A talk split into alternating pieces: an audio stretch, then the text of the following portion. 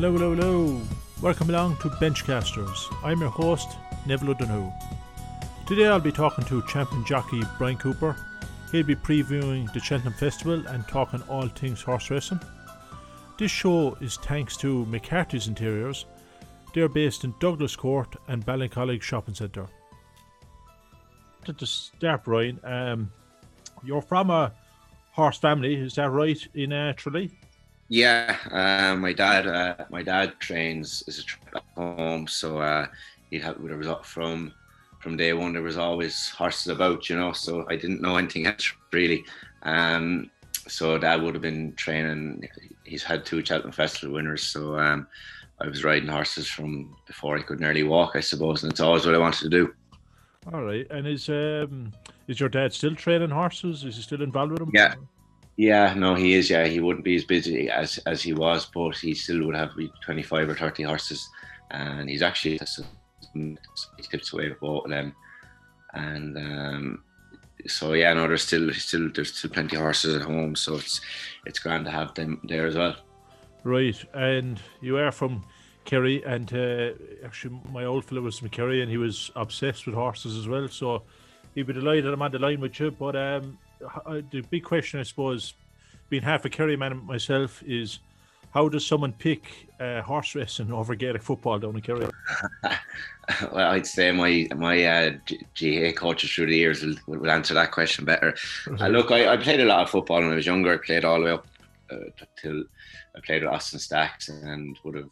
I'm a big GAA man, but I suppose horses just I got the bug very, very young, and maybe when most people were going to the GAA games on their days off, or I was going to any horse racing meeting I could go to, really, you know. So um, yeah. that's that's where that went, and I, I can't can't imagine I would have been as successful on the GAA pitch as I have been on the racetrack either.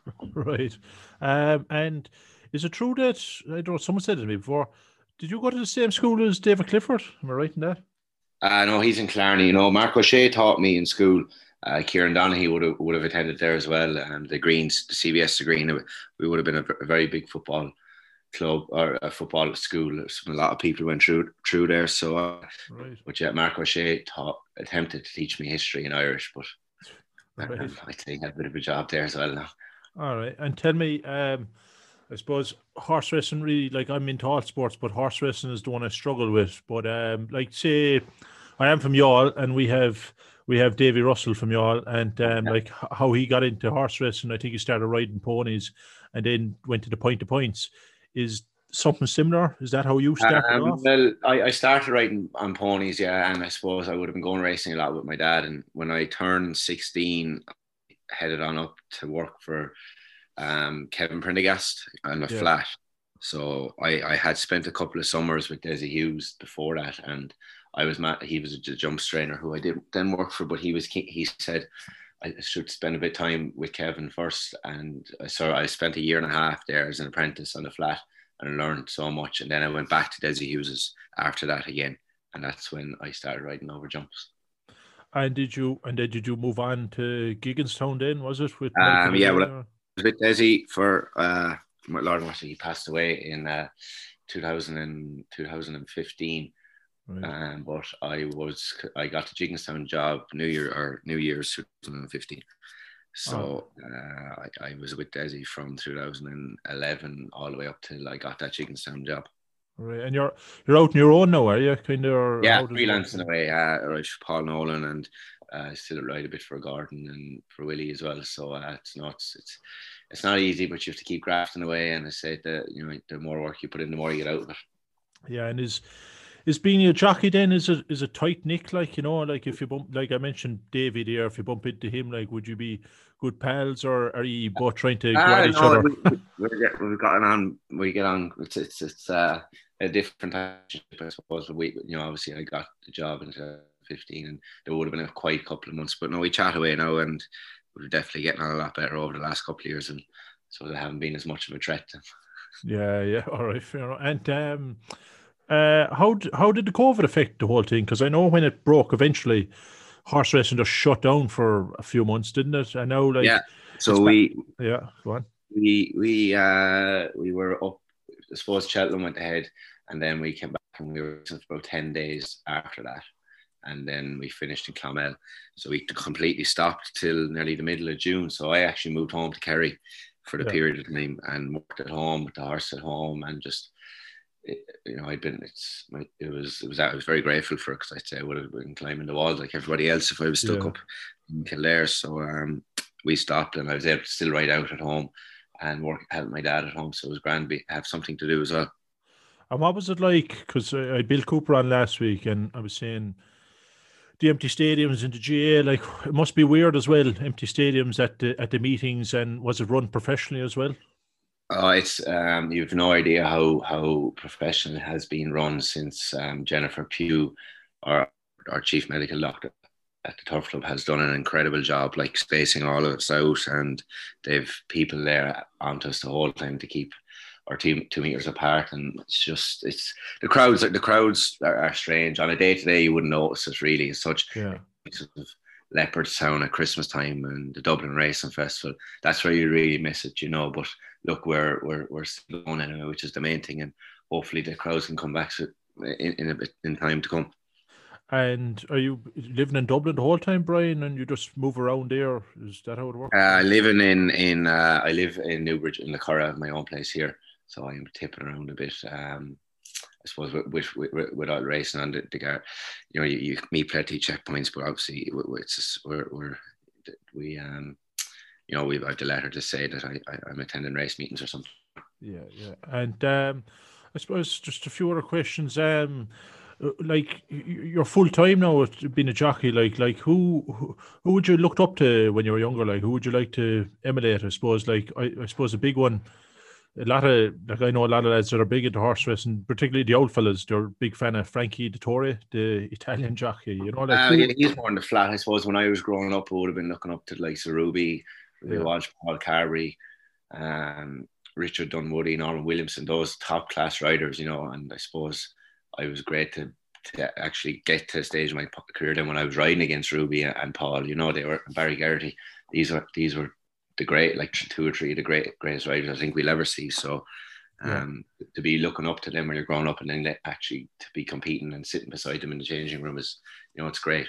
Yeah, and um, the the thing I'm fascinated as well is like that there never seems to be an off season being a jockey. Like, well, bear the COVID situation, do you ever actually get time off, or you? yeah, it, it's it's barring you're injured. We get ten days in June, and and being be perfectly honest, is probably something that needs to be looked into a bit more. You know, we don't the flat kind of they seem to have more of a break, but bar those ten or twelve days we get in the end of June, like we're pretty much on the go all the time, and it's something we've been pushing to get a little bit more. You know, maybe after Punchestown Festival for a couple of weeks there, or it's something we've been trying to push for, and I think it's something that needs to be looked in because your body can't stay going forever. You know.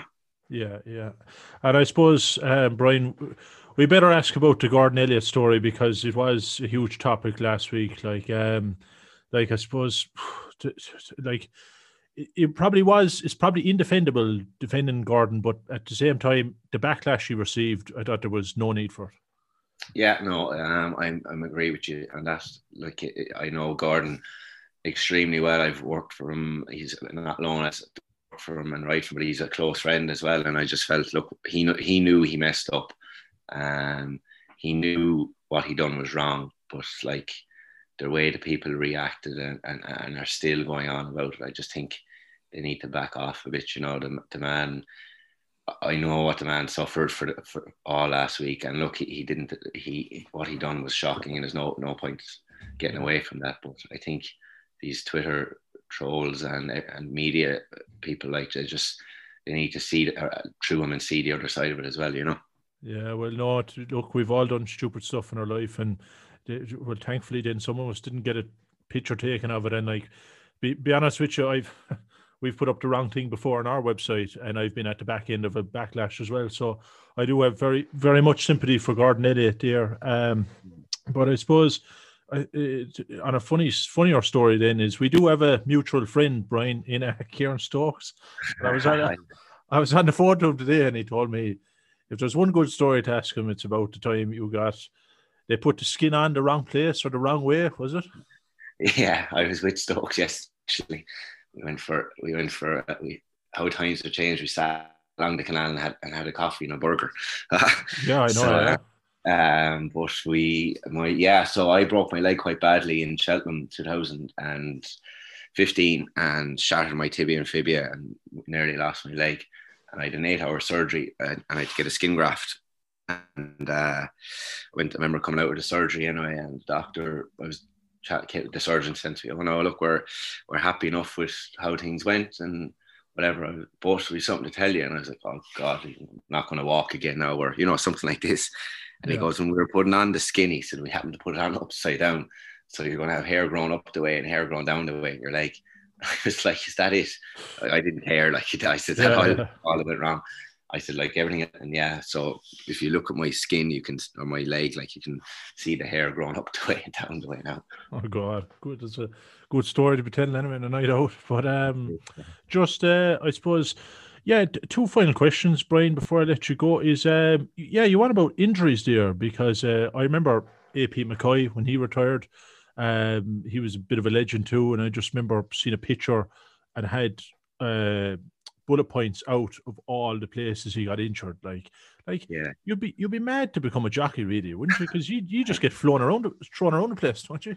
I know, yeah. I, so you question our sanity at times, but I suppose it's it's no different. You look Formula One drivers or just, you know some of those cyclists there. Geez, they get they get awful falls when they fall as well. You know, it's just it's the speed or the, the horses coming behind you that kind of do the damage. But um, it's something I try not to think about. I, I think if the day if if you start thinking that's when you're it's time to, to walk away from it. You know, you just try not think about getting broke up if that can make sense.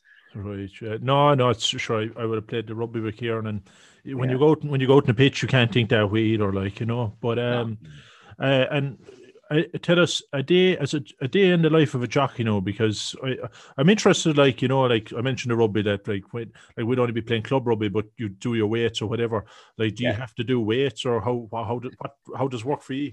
No, it's something that I've probably I've started doing a lot more lately. Is, is I'm in the gym an awful lot, and I've gotten that bit stronger to take because I was just getting broke up so many times and from falls. So I just said if I could put on a bit more muscle and concentrating on certain parts of my body. So it's it's it's it's uh, it's a different type of fitness, um, but I would do plenty. You have to be very very fit.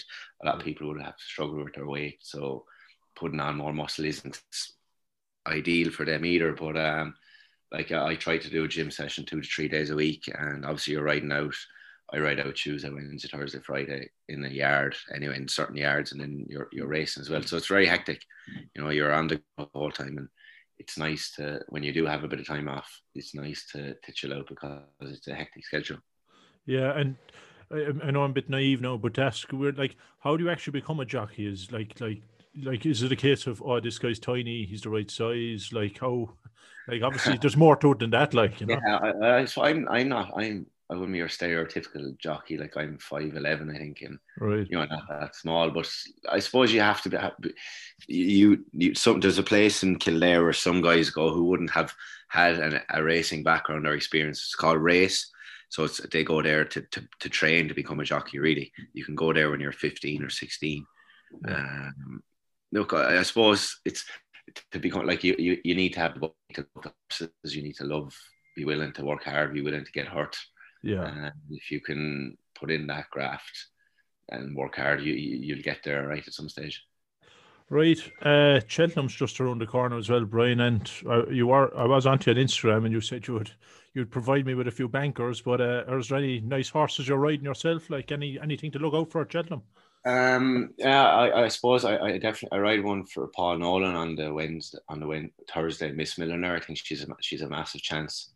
Um, I think she'll go very close. I think I ride Franco de Port in the Arkle for Willie Mullins. He was second in Leopardstown the last day. He'll he run very well as well. So um, I, I've plenty there. You know, there's a lot of water on the ridge between now and then. So I definitely think Mrs Milner is a massive. She's like twenty to one. I think she's she's a massive value, and I, I can't see her being a first three. You know.